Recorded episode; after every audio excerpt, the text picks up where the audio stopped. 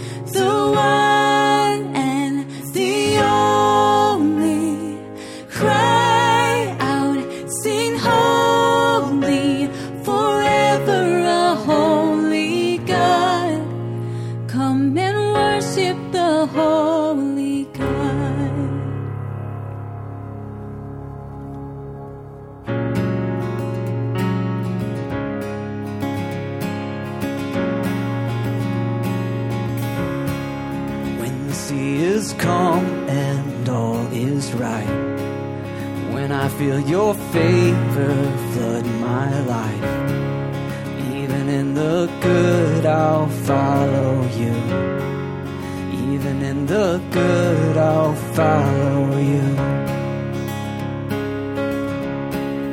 When the boat is tossed upon the waves. When I wonder if you'll keep me safe. Even in the storms, I'll follow you. Even in the storms, I'll follow you.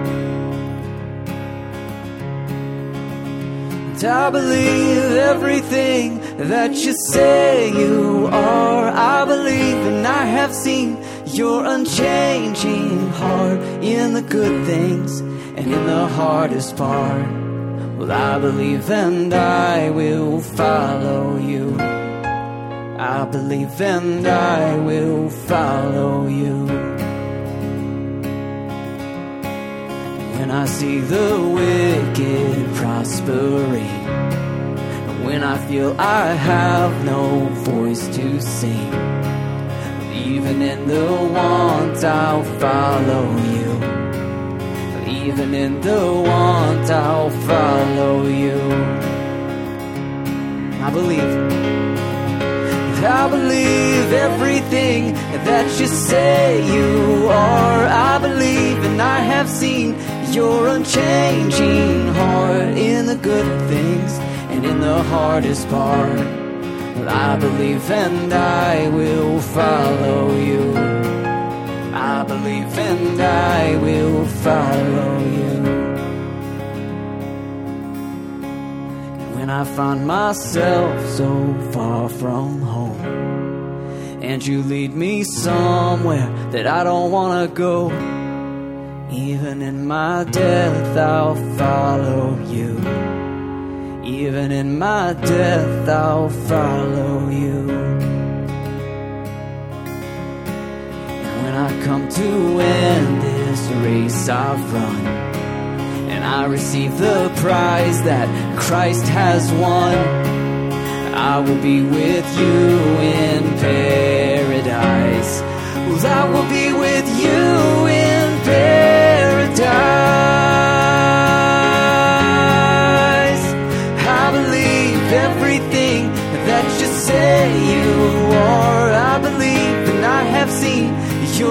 your unchanging heart in the good things and in the hardest part. Well, I believe and I will follow you.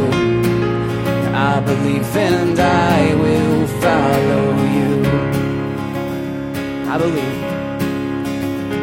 I believe everything that you say you are. I believe and I have seen your unchanging heart in the good things and in the hardest part. Well, I believe and I will follow you. Oh, I believe and I will follow you. I believe and I will follow you. Let's pray. Heavenly Father, our good shepherd. You are always faithful and you are always leading us. So may we follow you and run this race to the end all our days, Lord. We praise you and thank you this morning. In Jesus' name, amen.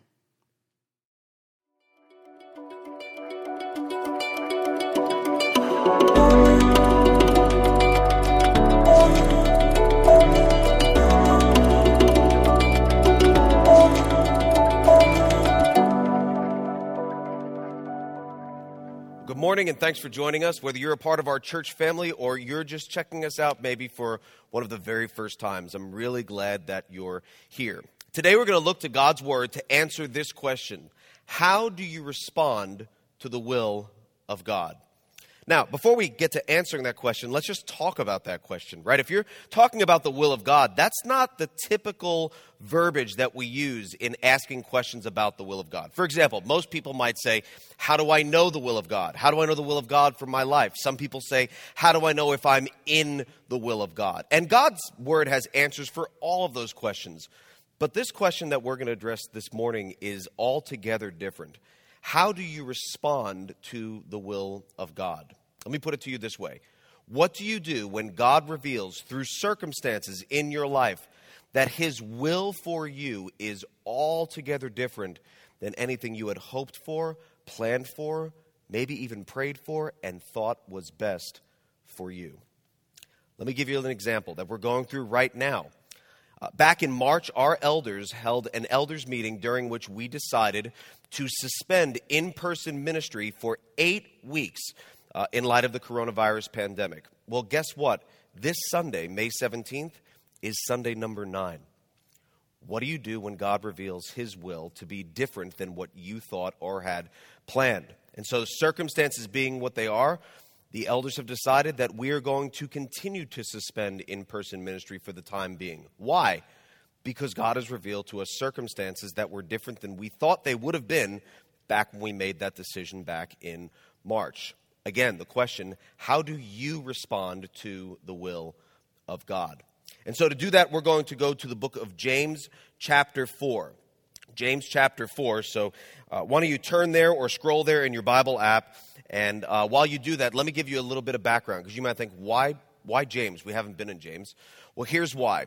Uh, James was an apostle, but was also the half brother of our Lord and Savior, Jesus Christ. Uh, they both had a mother in Mary, but James's father was Joseph, where Jesus' father, as we know, was our heavenly father, God Himself. James is writing this to Jewish believers who were dispersed at the time. They were scattered. Now, we don't know exactly why they were scattered, but it was probably in light of persecution. It could have been a response to the martyrdom of Stephen that you could read about in the book of Acts, or it could probably more likely be in light of the persecution that they were running from from King Herod Agrippa I, which was happening at that time. It's actually not all that uncommon for believers to scatter, to run, literally run for their lives in order to save their lives, in order to preserve their life, and to run from danger. We see that happening pretty commonly throughout church history. And so you think, okay, well, what do we have in common with these people? Well, we're not exactly like them. We're certainly not being persecuted. We're not scattered in our homes right now because of persecution. Not at all. We've not been singled out as a group, as Christians. No. But we still are scattered, and in a sense, we're scattered because the elders of our church believe that this to be in the best interest of our church family for our own safety for the time being. And so while we're not running for our lives, we are scattered, and it is for a concern of safety or of medical health. So it's not exactly like the believers who would have been receiving this letter, but it's not altogether different either. The book of James, I read through it a few times this past week in preparation. It's a phenomenal book.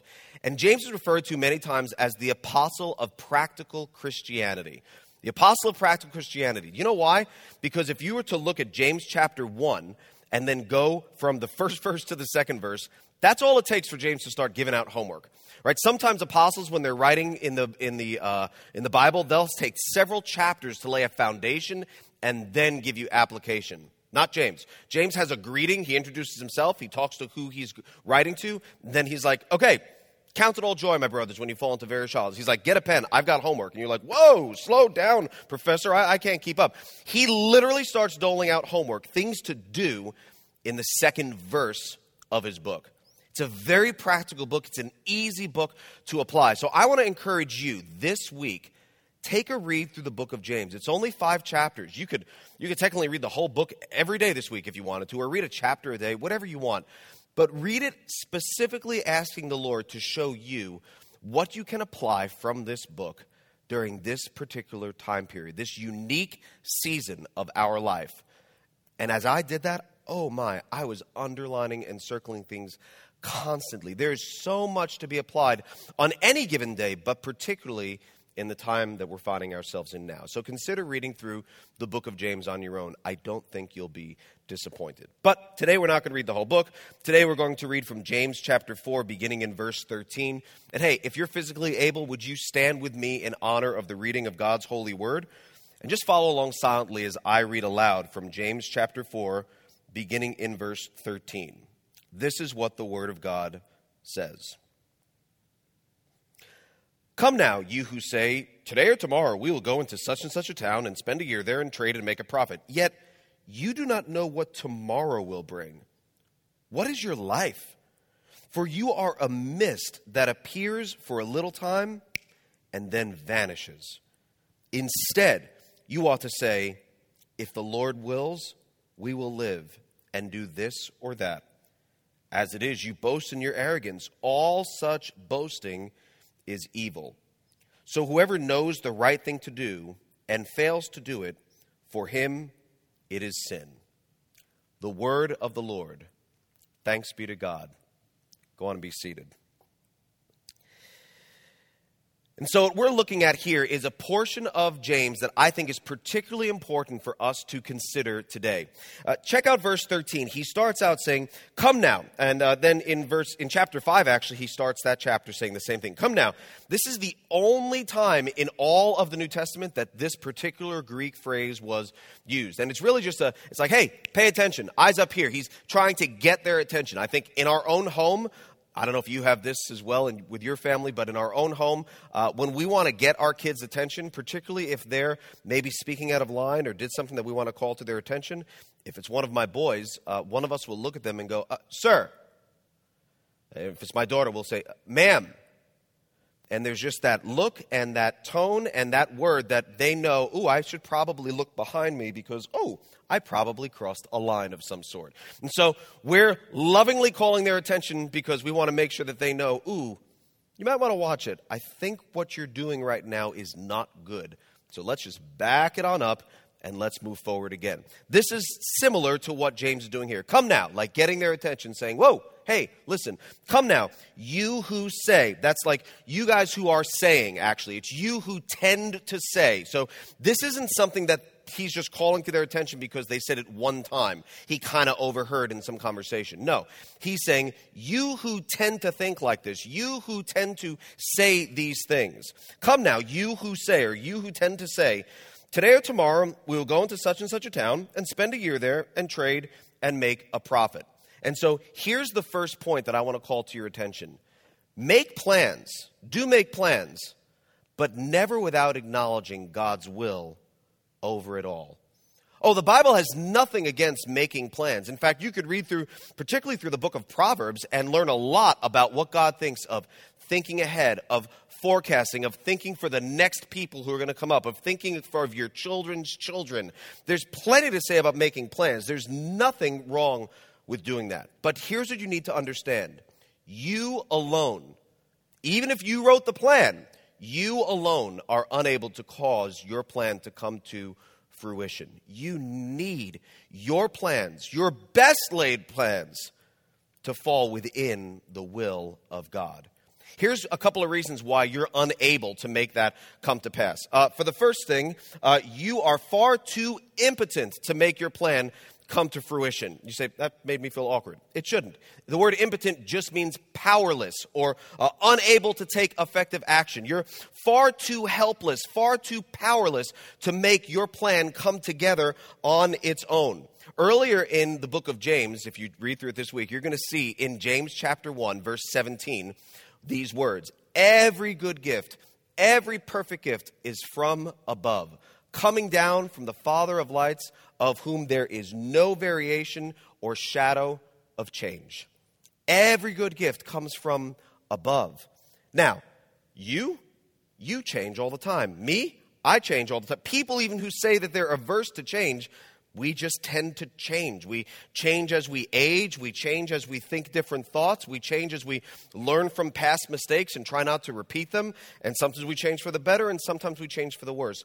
God never changes. His word never changes, right? The grass withers, the flower fades, but the word of our God stands forever and is unchanged. And God, our unchanging God, He's the one who wants all the credit and all the glory that is due His name for every good gift and every perfect gift that comes to you and comes to me, even if it was our plan coming to fruition. I mean, if you think about it, look at other areas of the Bible that I've put in your outline. Consider what the psalmist says in Psalm 85 and verse 12. Yes, the Lord will give what is good, and our land will yield its increase. Uh, so, a farmer, for example, saying, you know what? Our land's going to yield increase but only if the Lord gives what is good. Only if the Lord causes enough rain. Only if the Lord causes enough sun. Only if the Lord causes the soil to be rich in the nutrients that are necessary to produce increase. There is so much here riding on the Lord that if there's any increase that comes as a result of our work, it's because He has given what is good. Consider what the Apostle Paul says in 1 Corinthians chapter 4. Uh, verse 7 For who sees anything different in you? What do you have that you did not receive? He's saying, everything you have you've been given. You've not you can't take credit for what you have and say oh i achieved this certainly not your salvation. Certainly not any spiritual uh, gift that you have. What do you have that you didn't freely receive? And if you have received it he says why do you boast as if you did not receive it? Like, why do you act as if you brought this goodness about in your life? And so it's important that we remember that we are supposed to make plans, but never apart from understanding we need these plans to fall into the sovereign goodwill of our great God for them to come to fruition. Because we're powerless to make it happen on our own. It's not only that we're powerless, but we're also far too ignorant. We just don't know all the things that we need to know to make our plans come to fruition. We don't have all the understanding of all the different circumstances that could be going on in our life. I mean, if you think about it, every time you check your phone and you check the weather app, that's a reminder to you that you're ignorant. you don't know. You don't know what's going to happen tomorrow. You don't know how to plan. And so you take out your phone and you check the weather app. And even then, uh, if you're anything like me, how many times have we stood by the window and seen 0% chance of rain for the next three hours and we're watching rain fall on our front lawn, right? Even then, the thing is wrong. Okay, we as a people, just generally speaking, we're far too ignorant. We don't know all the things that we need to take into consideration, and we could never have control of all of those things as we want to cause our plans to come together. James is basically sp- saying, Wow, you're speaking with a ton of certainty, a ton of certainty about the following year of your life when you didn't even know what tomorrow will bring. And then he says right here, uh, look at verse 14 What is your life? For you are a mist that appears for a little time and then vanishes. It, literally, you are uh, like smoke that just appears for a little bit of time and then all of a sudden it disappears. He's saying, That's your life. And you're talking about a year of your life with so much certainty when in reality you have very little. In fact, you have no control over what tomorrow will bring or over other circumstances that are in your life. Because your life it's a mist it's a vapor. It's like a puff of smoke. It's here and it's gone tomorrow. And you say quite frankly that's kind of depressing. It's it, it's actually not depressing. It's not saying we're we're worthless it's not saying anything it's not saying that we have no value it's just saying that our life is, is just that quick and that passing and it highlights our need for god to bless and to work through any plans that we set. And so make your plans, but never apart from acknowledging the fact that we need God to work, and we hope and pray that these plans fall into His will. Uh, point number two set your goals. There's nothing wrong with setting goals. Love setting goals. Set your goals, but beware of the evil, yes, evil idea of reaching them on your own apart from God. Now, uh, skip down to verse 16. Uh, verse 16, James says, As it is, you boast in your arrogance. All such boasting is evil. Now, I can actually remember one of the first times that I read this phrase, and I thought, wow, all such boasting is evil. Wow, that's, that's like, it's a bit much, Jimmy, right? Like, I, I can see it as being uh, ignorant. I can see it as being stupid. I could see it as being arrogant. Evil, that's a bit of a stretch. And so you study your Bible, you do a word study. The word that is used there, translated as evil, is actually used in other portions of Scripture to refer to Satan. So nothing was lost in translation. This is what James meant when he said, uh, all such boasting is evil. And you need to know that God's word says not your plan, not your goals, but the, the very notion that you can reach them on your own is actually evil. Yes, evil. So let's just take a look at the plan that these people were making, or this, this hypothetical plan, this example that James is giving us in James chapter 4 and verse 13. Uh, to, take a look at that. It says, Today or tomorrow, so they're setting their own time, right? We will go into such and such a town, so they're setting their own place, right? Their own time, their own place. They say, and spend a year there. So they're setting their own duration, how long it's going to take them to, to reach their goal and trade. They're, they're setting their own business venture, what they're going to do, and make a profit. So they're even saying, and we know how this is going to end. Now, there's nothing wrong with the plan in and of themselves, but you notice, do you see a, a contingency plan there? No. No. Why? Well, they're just pretty sure they're going to nail it. Do you see any mention of God in that plan at all? No. Why? They're going to nail it right? They're fully confident, fully content in their own abilities, their own skills, their, their own plans, their own goals, and they're saying, yeah, no, we're just gonna, we're just gonna do this. This is how it's gonna turn out, and we're gonna, we're kind of gonna nail it. It's not what they want to do that's evil. It's not their profit motive that's evil. Not at all. It's the fact that their plan is godless. Godless. Nothing wrong with setting goals. These are probably very good and worthy goals. That's fine. But their plan, in and of itself, is godless. They've forgotten the fact that they are helpless to be able to cause these things to come together. They've forgotten the fact that they don't know what tomorrow will bring. They don't know what's going to happen in people's lives, if people are going to want to trade. But they're so, so confident, so arrogant in and of themselves that they're just like, yeah, it's going to work. Uh, we've thought about it. We've, we've, we've planned for this, so we understand that this is going to work. And so that's what it says, verse 16. As it is, you boast in your arrogance. They're arrogant because they're just fully confident in their own abilities and their own planning. And all such boasting is evil. Let me ask you a question Who's the original arrogant, godless boaster himself? The answer is Satan. We don't have time to, to go there, but if it's in your outline, Isaiah chapter 14, verses 13 and following. You said in your heart, speaking of Satan, I will ascend to heaven above the stars of God. I will set my throne on high. I will sit on the mount of assembly in the far reaches of the north. I will ascend above the heights of the clouds. I will make myself like the Most High. Now, it's certainly not exactly the same. But if you wrote down the things that Satan said and the things that are said right here in James chapter 4, you would realize there's some similarities here. I will. Here's what we're going to do it's going to work out. This is what I want, and this is what I'm going to get. Godless boasting. The Apostle James tells us all such boasting is evil.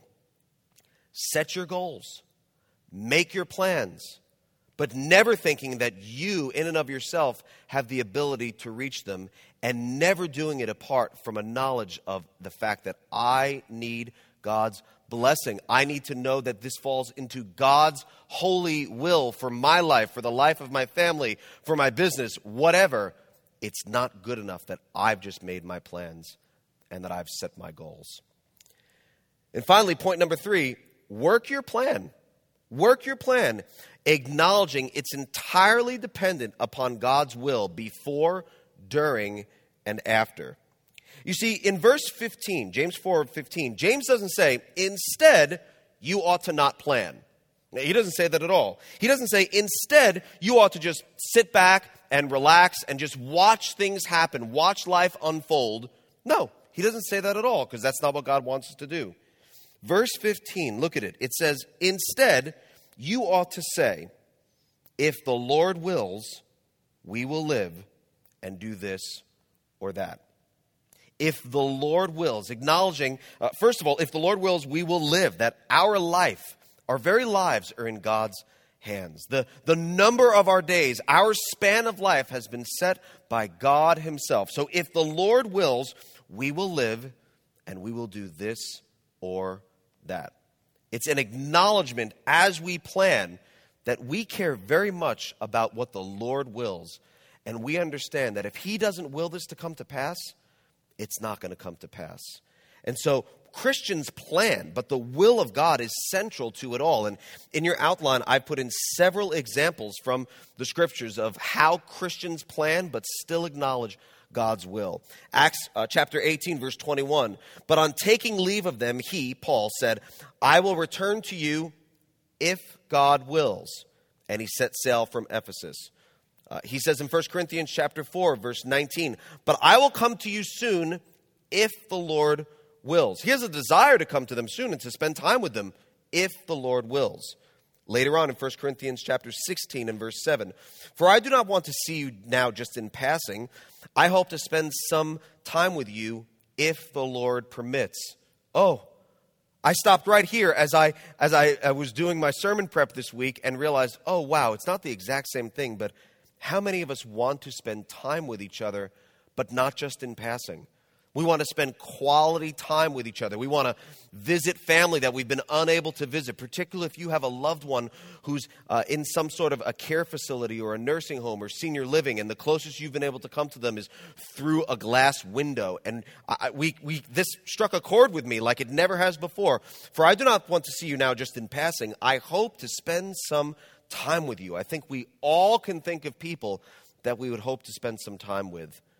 But then he finishes by saying, if the Lord permits. Writer of Hebrews says, This we will do if God permits.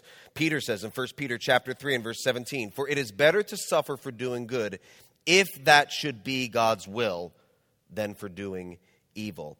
And so you see that Christians plan, Christians desire. We're not afraid to say, This is how I want things to happen in my life. And I'm, I'm kind of setting things up so they happen this way. But we always say, If the Lord wills. We know that His plan is infinitely better than my plan. So then, where our plans differ, we realize His plan from the beginning of the earth, from the foundations of the earth, is infinitely better than what I have sketched out, what I have prayed through, what I have prepared as God reveals His will for my life, in my life, as it happens. And then when things don't go according to our carefully crafted plans. When we have planned something, but all of a sudden circumstances come up and they cause our plans to not come to fruition, or they cause us to have to replan or start from square one, we're certainly disappointed. Uh, we're certainly sad. It's certainly a struggle, but we can rest. We can rest in knowing that God's plans have never changed and will never be thwarted. My plan is changing for sure. But this is all part of God's gigantic redemptive plan for all of His creation, for all of His children. Nothing has changed. Uh, he's not had to make His plan in erasable ink. He's not going back and rewriting anything. I am now rewriting my plan according to His plan as He's revealed His will through circumstances that are coming into my life and into your life. Uh, we see this in the book of Romans, where uh, I mentioned this several weeks ago through another, in another sermon, where Paul says, I desire greatly to be with you. He's talking to the church at Rome. I want to spend time with you. Uh, Romans 1, verse 10, asking that somehow by God's will I may now at last succeed in coming to you, meaning I'm trying, I'm trying, I'm trying. I'm, I, am i am asking, please, God, make it your will. At last I might succeed. But he acknowledges God's will. He's not just saying, I just, I just can't win for losing. Like, like he, he's not saying that. He's saying, it's obviously been not God's will for me to come this far. I'm going to keep trying. I'm going to keep praying. I want to spend this time with you. He ends his letter, or towards the end of his letter, Romans chapter 15 and verse 32, so that by God's will I may come to you with joy and be refreshed in your company. He's always mentioning God's will. And as we know from Paul's life, he never makes it there. He never gets to spend that time with them. The only time he gets to spend there is very close to his death, to his martyrdom. Uh, you remember from the book of Job, chapter 42 and verse 2. He says, I know that you can do all things and that no purpose of yours can be thwarted. This is a man, Job. This guy, am I right? Like, if you look at what happened in his life and all the circumstances that befell him that he could have never seen coming, for him to be at the point where he says, You know what? I know that God can do all things, and that none of his purposes can ever be thwarted by any circumstance or by anything that would happen in this world. And so, what I've done is I've come up with this uh, little five step outline, formula, float chart, whatever you want to call it, that's also in your outline as to how I think Christians should prepare and should plan in the will of God. Um, and so it's step number one is prepare in prayer. Prepare in prayer. So we're setting out to make a plan, right? And the first thing we want to do is say, okay, Lord, I'm gonna I'm gonna make my plan. I, I want to make a plan, but I need your help. I need your wisdom. I need your insights in order for me to do this in a way that is pleasing to you. Please help me as I seek to plan. And so we start by preparing in prayer. The next step is we plan, and I just said plan in pencil. So we plan as much as we want. We can make as much details as we want in our plan. Find a goal, reverse engineer. What do we need to do to get to that goal? That's all good and well, and there's nothing bad in and of itself by doing that. But do it in pencil. And what I mean by that is not literally do it in pencil. I actually never do it in pencil. I always use a pen. I use a fountain pen. It's my effort to be more like Steve Barnett and Josh Lewis. But what I'm saying is plan with the mentality that this might be changed along the way.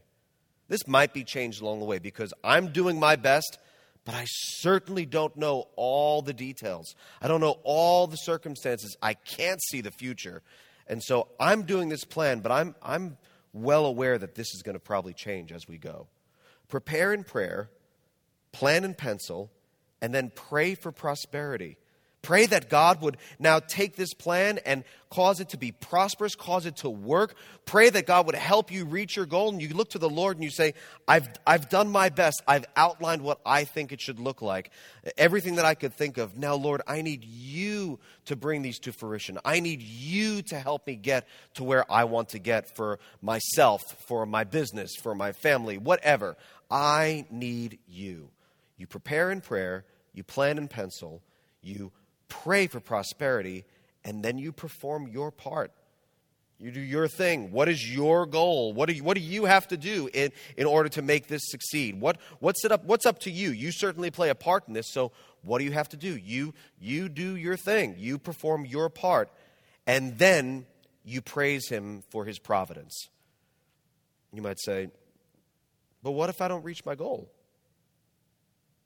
Like I'm, i was with you through all those steps, right? Prepare in prayer, plan in pencil, pray for prosperity, perform your part. I get it. But why would I praise him for providence? Like, doesn't that, that depends on what he provides, right? Like, I'll praise him if we reach the goal. But if I don't reach the goal, there's, there's nothing to praise. And if that's your mentality about your plan, you probably have a wrong view of what it means to understand if the Lord wills, we will live and do this or that. See, I'm challenging you to, yes, prepare in prayer, plan in pencil, pray for prosperity, perform your part, but to praise Him for His providence, whatever He provides, to say, you know what? There's no such thing as plan B with God. Uh, it's all His sovereign will, it's all His plan. My plan might need to change, but whatever He provides, whatever He brings about, is the important thing and is the better thing. And this is the question that I would like to leave you with as we close today. Does God have editing rights to your plan? What about you? Does God have editing rights to your life? When you think about when you share a document or a file on Google Drive or Dropbox or something like that, you can share it a number of different ways. You can share it as, as and let people view, right? Hey, I'm sharing this for you as a viewer. I want you to see what I've come up with. That's fine. I think some people share their plans with God. They want him as a viewer, right? I want you to, hey, I want you to see what I've planned, right? Want you to want you to see what I've planned. Here's what I've got. I just want you to see it. Uh, you can even you can even share your plan and ask for suggestions. Ask for you, you can have the person be a collaborator or a contributor. So yeah, I'd love to see what you think of my plan. Like make suggestions, but I reserve the right to accept or reject those suggestions. Right? So, yeah, I'd love for you to, here, Lord, I'd love for you to see my plan, would love for you to take a look at it. Um, and, and if you have any suggestions, you got some input, I'd, I'd be open to that too, of course. Um, but I, I will accept or reject all the suggestions because it's ultimately my plan. Or it's when you look to God and you say, okay, here's my plan, here's what I have. I want you to edit it as we go. I want you to edit it as we go. I've worked hard. I've worked very hard. I've prayed. I've sought counsel from other people. I've taken notes. I've erased. I've redone. This is my plan. But I want you to have the editing rights to edit as we go because I firmly believe that any one of your edits is obviously going to be an improvement because God's will is better than mine because God can take all things into consideration, because God knows all things. He's in control of all things. And so, if God wants to make an edit to my plan, it's always going to be an upgrade. Does God have editing rights to your life? And all illustrations break down at some point, right? Like you say, God's actually the author of my plan. I know. But He allows us to participate, He allows us to plan. And does God really need editing rights to your life, or can't He just do whatever He wants to do? Of course, He doesn't need. He's not sitting up in heaven with His hands tied behind His back, saying, "Oh, I, I, I hope that they allow me to change their life." No, He's not. He's not waiting for permission. It's just an illustration. But here's what I would like you to see: that if you're holding your plan so closely to you, it's mine. It's what I've come up with. It's what I think is going to be best. This is how it's going to work. This is how we're going to roll. And when God wants to make an edit and he has to fight it and wrestle you and take it out of your white knuckled grip for him to make an edit, he's always to get it, right? Like you never win in a wrestling match with God. But it's to hurt a lot more if he has to take it out of our white knuckled grip versus if we just say, It's yours. You have editing rights to my life. You have editing rights to my plan. These pages are not empty. I've made my plan. I like my plan. But I want you to be the editor of my life plan. Friends, these are the most uncertain times that we could ever be in. I can't think of a single other time throughout history that I'm aware of that the entire, virtually the entire world is going through the same thing. It looks a little different here and a little different there, but virtually the entire world is going through the same thing at relatively the same time. And none of us know what to do. Right? Like, pastoring through pandemics was not a class that was ever offered to me. Right? There was never a breakout session at any conference that I've been to that I saw that and thought, nah, I don't want to go to that. No one could have planned for this. But it's not just hard on pastors. You've also never, you've never read a book or a blog post on parenting through pandemics right? Running a business through pandemics, being a restaurant owner through a pandemic. This is these were never taught. These are books that were never written. These are uncertain times for all of us. And so as we consider this, we have to say, does God have editing rights to my life? As we work through this time, and we really don't know what God's will is for our lives right now, but we'll know it when we see it.